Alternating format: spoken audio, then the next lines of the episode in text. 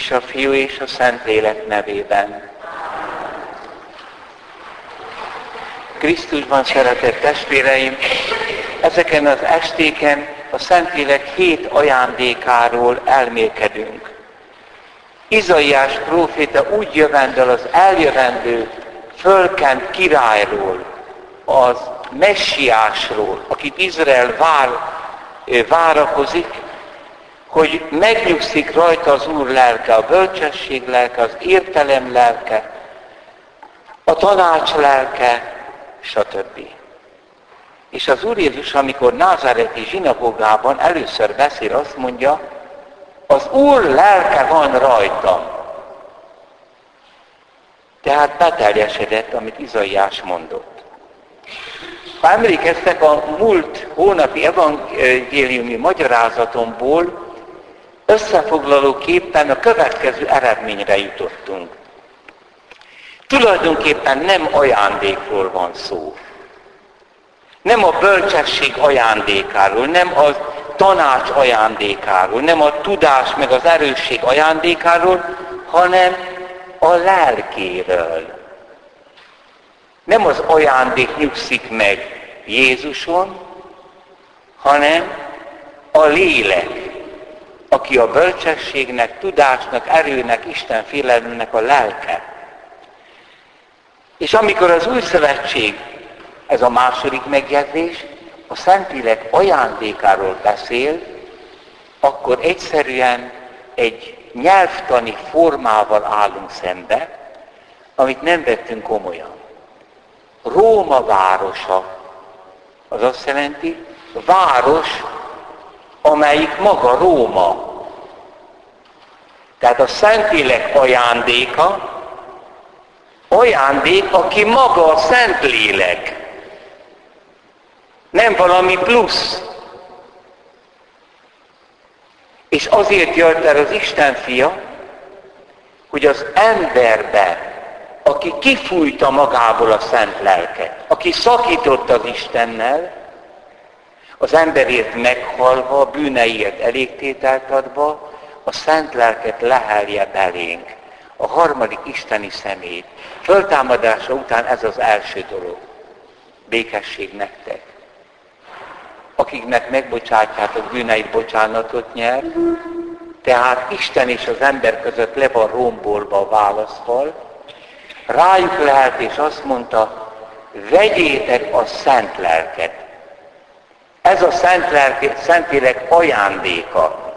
Nem valami a Szent Lelken kívül még, hanem a legnagyobb, hogy Isten az ő belső életét kiárasztotta a szívünkbe, és a harmadik isteni személy csöndesen bennünk van, szinte összeolvadva a mi képességeinkkel, fölemelte a természetes hívő, remélő, szerető képességünket, vagyis Istenig elérő hitet, isteni reményt és Isten szeretetét közli velünk, és így felemeli egyéb képességeinket is, amelyeket úgy szoktunk nevezni, hogy a hét ajándék. Tehát tulajdonképpen a Szentlélek működése bennünk, ha hagyjuk működni. De mit jelent maga a bölcsesség. Vissza kell menni Salamon királyhoz. Hiszen ő, amikor megépítette a templomot, mellé egy bölcsesség iskolát is szervezett, összegyűjtött azért mindenféle bölcsességet, a pogányoktól is, az emberi tapasztalatokat. De ennél több is történt az ő életében. Hiszen az Ószövetségben majdnem minden fordítottja annak, ami a többi vallásban van. Minden vallásban voltak bölcsek. Az olyan általában öreg ember, akinek van már egy nyugodt, teljes világnézete, és abból helyesen látja Istent, embereket, történelmet, nyugodtan, békésen látja. Megszerezte a bölcsességet. Izraelben az ember nem bölcs. Isten a bölcs. Hiszen kilátja át a világ mindenséget, a történelmet. Kiismeri magát Isten, kiismeri az ember. És akkor kiismeri az Isten és az ember kapcsolatát. Maga Isten. Testvérek, ma is beszéltem egy orvossal, intelligens, kedves ember, hívő is, és mondja, hogy hát igazából ugye a muszlim vallás meg a keresztény vallás között sincs lényegileg az a nagy különbség, mert hát egy Istent imádunk. Hát óriási szakadás van. Nincs szent háromság. Mert Isten bölcsessége azt jelenti, hogy ismeri önmagát, ismeri az embert, ismer minden titkot, és ezt az emberrel nyugodtan közli. Salamonnak az életében van egy esemény. Ha ezt megragadjuk, akkor rájövünk arra, hogy mit jelent a bölcsesség. A múlt évben is valamivel kapcsolatban prédikáltam erről. Az első királyok könyve harmadik fejezetében, 5. 7. verstől a 12. Salamon királyá kenik fel. Fiatal ember, talán 20 éves, de nagyon nagy esemény. És nem ünnepelteti magát. Nincsenek vacsorák, fölvonulások. Nem járja végig Izrael városait, hanem titokba elmegy egy bucsújáró helyre, hogy így mondjam, Gábaonba, ahol valamikor megjelent az Úr, és egész éjszaka virraszt. És egy dolgot kér. Adj nekem téged hallgató szívet. Sokszor rosszul fordítják, úgy fordítják, adj nekem bölcsességet. Nem. És minden szó egy félelmetes mélységet takar. Istentől azt kér, kéri, adj nekem téged hallgató, terált figyelő szívet. Na most itt újra tudatosítani kell testvérek, és jó lenne, ha bizonyos fogalmakat egyszer és mindenkorra megtanulnák. Most volt Jézus szíve ünnepe. A szív a Bibliába, az nem az érzelmeket jelenti, hanem a szemét. Az, hogy én valaki vagyok. Én vagyok. Hiszen azt mondja a Szentírás, hogy Isten azt gondolta az ő szívében. Hát Istennek mielőtt emberé lett volna, nincsen hús szíve. Tehát a Bibliában az Isten szív azt jelenti, hogy Isten azt gondolta magában. Tehát csak az embernek van ilyen értelemben szíve, személye, énje. Az a legbelsőbb titokzatos dolog, amit magunk se ismerünk, mások se ismernek. De az emberek között is itt jön a kapcsolat, ha mély. Ezért beszélünk sokszor a szeretetről. Az nem érzelem, az sokkal több. Tehát ez a fiatal ember azt kéri, adj nekem téged hallgató ént. Nem az, hogy kiváló értelmet, hogy tudjak dönteni, nem erős akaratot, hogy megvédjen Izrael határait, hanem azt kéri, olyan legyen az én énem, hogy az mindig feléd legyen fordulva. Mindig téged hallgasson. Akkor is, amikor az emberek majd elém jönnek tanácsért. Akkor is, amikor ünnepelnek. Akkor is, amikor beteg vagyok. Bármikor. Adj nekem téged hallgató, te felé forduló, belső világot. És testvérek, ez több, mint az értelem meg az akarat, mert az értelem meg az akarat az az énemnek a képessége csupán. Tehát nem ott dől el az Istennel való kapcsolatunk, meg egymással való kapcsolatunk, az értelem meg az akarat, hanem mélyebben. Erre mondja a bölcsesség irodalom az Ószövetségben, amerre a fa hajlik, arra fog dőlni. Itt a fa az embert jelenti. Nem amerre az esze meg az akarata megy, hanem van-e benne egy hajlam az Isten felé. Ez egy óriási adomány. És sokszor látjuk kisgyerekekben, vonzódik az Isten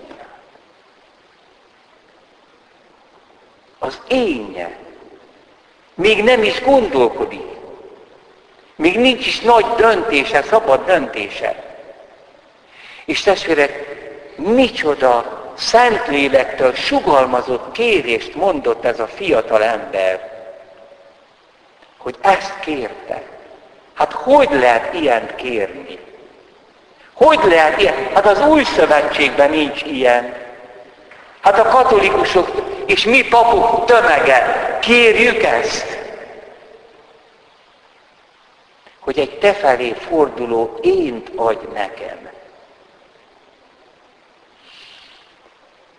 Hihetetlen. És minden ittől el. Na most, ezért valaki úgy érvel, hogy vizsgáztatja az Istent, és vallástalan lesz.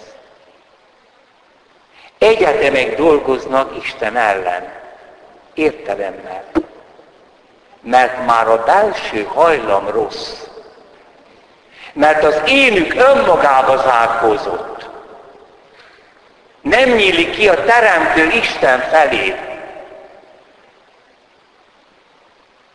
És akkor egyetemek, zsenik dolgoznak, érvelnek. És ugyanakkor egy Isten szerető nagymama eljut a bölcsességre. Az ateista unokája, mama, honnan jössz megint a templomból? Igen. Hát nincs is Isten. Hogy mondhatsz ilyent? Most beszéltem vele. Testvérek, adj nekem téged hallgató szívet, és, és Istennek mi a válasza? Mivel éppen ezzel a kérdéssel fordultál hozzám, de mivel kezdődik a történet? Azt mondja Isten, ebben az éjszakai csöndben, testvérek, szerezzétek meg Szarabíboros könyvét, amit lefordítottam. A csönd ereje a zaj diktatúrájával szemben itt meg lehet kapni. Egy nyarat szenteljetek neki. A keresztény, a katolikus egyházunkat a kereszténységet semmi sem menti meg. Se liturgikus reform előre, hátra, se fél, semmiféle szabályozás, csak az Isten előtti mélységes csönd, amikor egyedül állok az Úr előtt. Ez meg fogja újítani a papságot, a szerzeteseket, a házasokat. És ebben az éjszakában Isten azt mondja neki, ő kezdi, kér bármit, megadom neked. Mint a mesében. Mert, ismer, mert ismerte Salamon szívét. Testvérek, az Ószövetségi szentek is szentek ám, a Szent Salamon, meg Szent Dávid. A keleti egyház jobban tiszteli őket, ezért jövő vasárnap marad egyetlen ószövetségi szentünk, de azt nagyon meg kell ünnepelni. Kinyomja az ünnepe vasárnapot minden keresztelő Szent János. De a görög katolikusokhoz elmegyünk, Szent Illés búcsú, stb. Ezek nem leszerepelt, nem valami primitív alakok, hanem az életükben vannak olyan kapaszkodók, ami nélkül Krisztus nem jöhetett volna el, mert nem értettük volna meg. Amikor azt mondja az Úr hogy a szívből származik minden rossz, nem az értelemből, hanem abból a bezárkozott énből, és minden jó is. És amikor Szent Pál azt mondja, hogy nem számít semmi, csak az új teremtés, amikor a szívünk, a lelkünk újjá lesz teremtve. Isten ismerte Salamont, és ezért merte azt mondani, kérj, amit akarsz. Úgy is tudom, hogy olyan fogsz kérni, amit én szeretnék adni. És mikor elhangzott a kérés, mivel éppen ezzel a kérdéssel fordultál hozzám, nem hosszú életet, nem gazdagságot kértél magadnak, lásd, megadom neked, amit kértél. Bölcs és értő szívet adok neked, amilyen nem volt előtted és nem lesz utánad. Ráadásul megadom, amit nem is kértél, a gazdagságot, a dicsőséget, mindent. Erre még érdemes lenne visszatérni, mert mit mond Jézus? Keressétek első sorban az Isten országát, vagyis az atyával való kapcsolatot, amit én hoztam nektek. A többi hozzáadatik. Lesz munkahelyed. Lesz. Meg fog gyógyulni a beteg. Vagy Isten magához veszi. Minden jó lesz. Ne ezeket keresd. Elsősorban Isten országát. Vagyis az Istennel való kapcsolatot. Tehát Salamon elnyeri a bölcsességet ajándékként, mert Istennel olyan kapcsolatra képes, olyan kapcsolatot kér, amely megelőz minden emberi tevékenységet, minden szellemi tevékenységet is, hogy az én belső énem te veled legyen kapcsolatban. Ne az anyámmal, apámmal, ne a szerelmemmel, házastársammal, gyerekemmel, unokámmal, senkivel, te veled, Uram, akkor majd a többivel is tudok örök kapcsolatba lépni. És a hát testvérek, hogyan folytatódik a történet? Hazamegy Salamon, és elkezdődik a mindennapi élet. És mi az első esete? Két szajha romlott nőszemély, oda megy a bírói széke elé, tégy igazságot. Egy szobába voltunk, mellettem feküdt ez az asszony. Ő is szült gyermeket, én is szültem. Hm, milyen szajhák voltak ezek, akik örültek a gyermeknek? De ez a szomszéd asszony ráfeküdt a saját kis újszületére, és meghalt. És reggelre ezt kicserélte. Azt mondja az egyik asszony, hogy az enyém az élő kis gyermek. A másik azt mondja, nem igaz, ez hazudik, az enyém. Figyel Salamon, így kellene figyelni a szülőnek, amikor a gyerek beszél, a katolikus tanítónak, a papnak, amikor a vitatkozó egyházközségbe eléje járulnak. De a szíve az Istené volt Salamonnál, Salamonnak. És azt mondta, jó, hozzatok ide egy kardot, ezt az élő csecsemőt ketté vágjuk. És mindegyőtöknek jut belőle egy fél. És fölkiált az egyik asszony, neked legyen az övé, a tiéd a gyermek.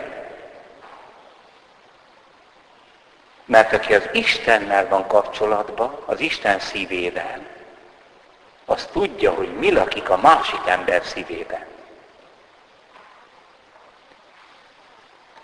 Egyedül Isten a bölcs.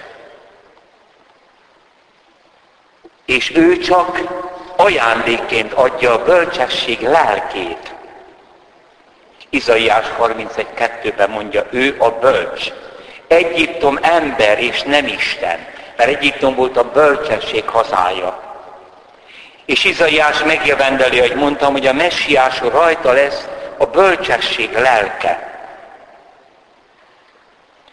Igen, ha most megnézzük, hogy milyen szerepe volt a bölcseknek Izrael történetében. Nagyon érdekes, hogy azért nincs nekik királyi hatalmuk, papi hatalmuk, profétai hatalmuk. Az egy különös dolog, hogy itt a király megkapta a bölcsesség adományát is. Salamon bölcs is volt. Ez azt jelenti, hogy a bölcsnek, aki Istentől elnyerte a bölcsesség kegyelmét, nincs politikai hatalma, nem ő dirigál. Azért ebből sokat tanuljunk. Általában a nagypapa, meg a nagymama, meg a dédmama szokott bölcs lenni. Nem irányítja a családot. Nem ő vezet. Őt csak tanácsol. Ilyen most Benedek atyánk, 16. Benedek. Már megvan a püspöki hatalma, kormányzó királyi hatalom, lemondott róla. Ő csak tanácsol.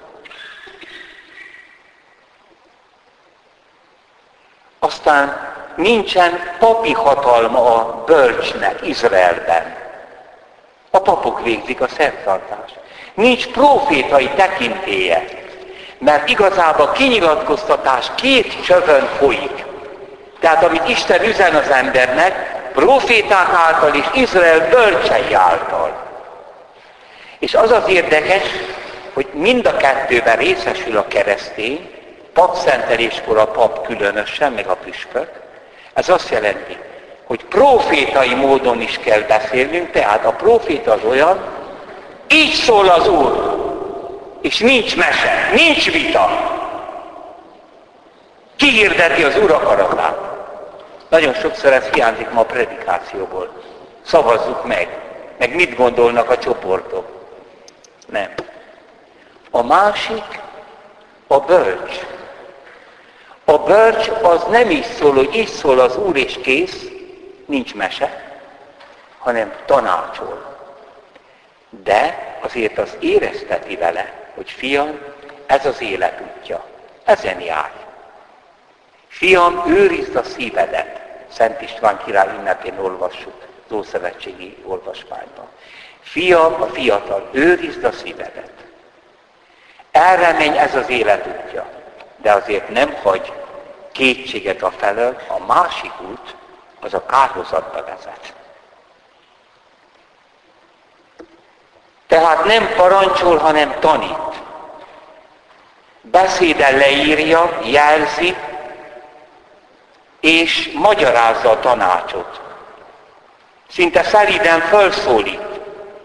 Ugyanakkor, ahogy ismétlem, nem hagy kétséget afelől, hogy ezek a tanácsok az életre vezetnek, a másik út az a halálba vezet. Izraelben a bölcs tudja, és ez is nagyon fontos, hogy az emberi tudás korlátolt. Erre emlékeztet is. A bölcsesség lényege az, hogy egyedül Isten a bölcs, és én az ő szempontjából nézem, amit őtőle kaptam, a teremtést, a történelmet, az eseményeket, magamat, mindent. Egy különös területe is van a bölcsességnek Izraelben. Egy korai emberi bölcsesség, ami beszüremkedett Izraelben is, az úgy gondolkodott, hogy aki vallásos, aki az áldozatban részt vesz, elvégzi az imádságot, azt az Úristen szereti, az boldog családi élete lesz, gazdag lesz, sikeres és nagyon hosszú életű. Aki pedig gonosz, annak rövid élete lesz, rossz családi élete, rossz barátai lesznek, és elszegényedik. Figyelve az isteni kinyilatkoztatás, egyszer csak Izrael bölcsei mást kezdenek tanítani.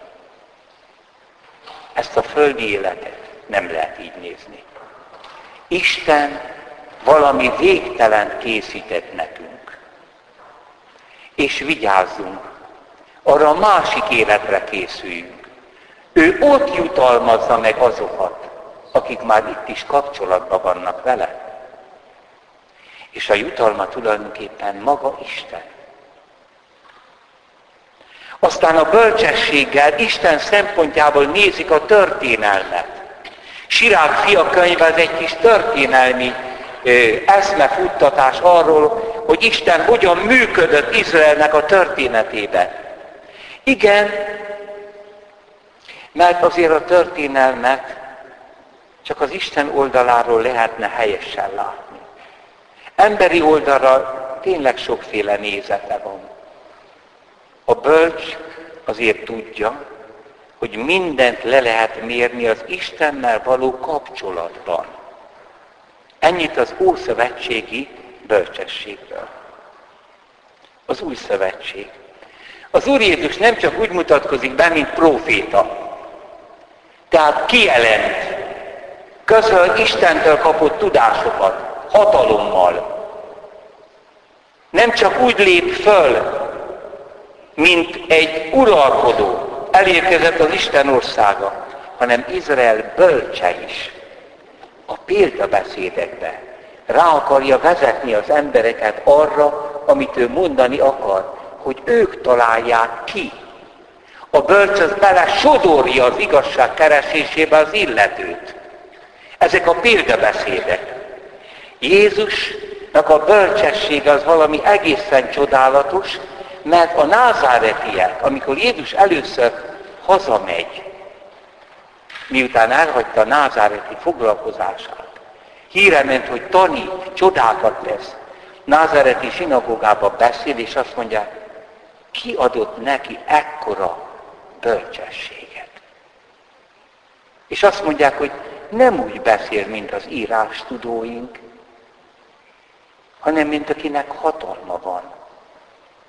Ki adott neki ekkora bölcsességet? Maga is úgy mutatkozik be, mint nem egy a bölcsek közül, hanem ő a bölcs. Vagyis ő valóban az Istennek a belső világából nézi a világ mindenséget, az embert, ő Isten bölcsességének a birtokába van. Nem részesült benne, mint Salamon. Ezért mondja az egyik beszédébe, nagyobb van itt, mint Jónás, a proféta. Salamonnál is nagyobb van itt. Ő hozzá elment dél királynője, hogy hallgassa bölcsességét. Itt viszont, erre mondja, ezt mondja Jézus, itt maga a bölcsesség szól. Itt Isten beszél. Szent Pál apostol ezt ragadja meg az Úr Jézus, vagy ő a preexisztens Isten fiú, vagyis a világ teremtése előtt az atyánál lévő isteni személy, hiszen azt mondta, én és az atya egy vagyunk, én tőle jöttem ki, tehát ő ismeri Isten belső világát, ő ismeri az ember szívét, nem szorult rá, hogy bárki is kioktassa, hogy mi lakik az emberben. És ő a bölcsesség lelkének a birtokában van. Ő maga az atya bölcsessége. Az első korintusi levél 1.24-ben azt mondja Pál, Krisztus Isten ereje, Isten bölcsessége. Mert hiszen a bölcsesség lelke a Szentlélek vezeti. Kedves testvéreim, így a keresztény bölcsesség az nem más, mint részesedés Krisztus életéből. Tehát nem csak egy tudást kapunk Jézustól, hanem megkapjuk a Szent Lelket, a bölcsesség lelkét, ő működik bennünk, hogy a szívünket, az énünket összekapcsolja Istennel. És a keresztény bölcs az, aki bármiféle problémában, bármiféle élethelyzetben ösztönösen, ez egy szent új ösztön, nem testi ösztön, rögtön úgy ítéli meg a dolgot, hogy Isten szempontjából látja. És azt mondja, nyugi, nyugi a családba, ne háborogjatok. Majd a jó Isten elintézi. És belehelyezi mindazt az eseményt, ami ér bennünket, az Istennel való kapcsolatunkba. Persze, az is egy hosszú-hosszú elméletet megérne, hogy azért az ilyen bölcsek a keresztények közül, akik Krisztussal ilyen belsőséges kapcsolatban vannak, akiknek a szívük állandóan énjük az Isten az Atya felé van fordítva, mert elnyerték a szent lelket, az ilyeneket azért nagyon sokszor kinevetik.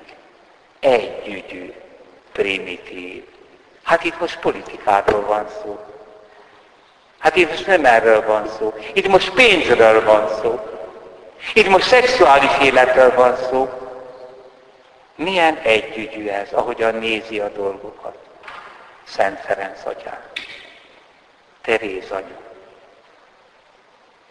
És azt mondja Jézus, hogy ezeket a kicsinye, kicsinyé kell válni a világban. Annak, aki bölcs akar lenni. Mert az evilág bölcsessége az ostobaság Istennek. Mert akármilyen furfangosak, akármit elérnek, az az örökké valóságos szempontjából pór és hamu. Mind veszett ügyet szolgál. A Szent Együgyű, az Isten bolondjának a témája. Ez egy csodálatos valami. Azért a régi egyházközségekben voltak ilyenek. Siolgádban, szülőfalumban. Egy némi, süket néma volt. És azt nagyon szerette, tehát nem tragédiának tartotta, hogy megőrizte a szüzességét. Ő Mária lánya volt. És a cselekedetei mindig Isten körül forogtak. Fölvirágozta a templom környékét. Nem törődött semmivel, csak az Isten dolgaival. Kinevették, kicsúfolták, és mégis, mikor meghalt, hiányzott a bölcsesség. Az a szent egyszerűség, hogy egyedül az Isten számít, és minden elmúlik. És az Istenhez való tartozás. Ezért a kicsinyeket választja ki Isten, hogy megszégyenítse a világ nagyjait. Ma is így van. Amen.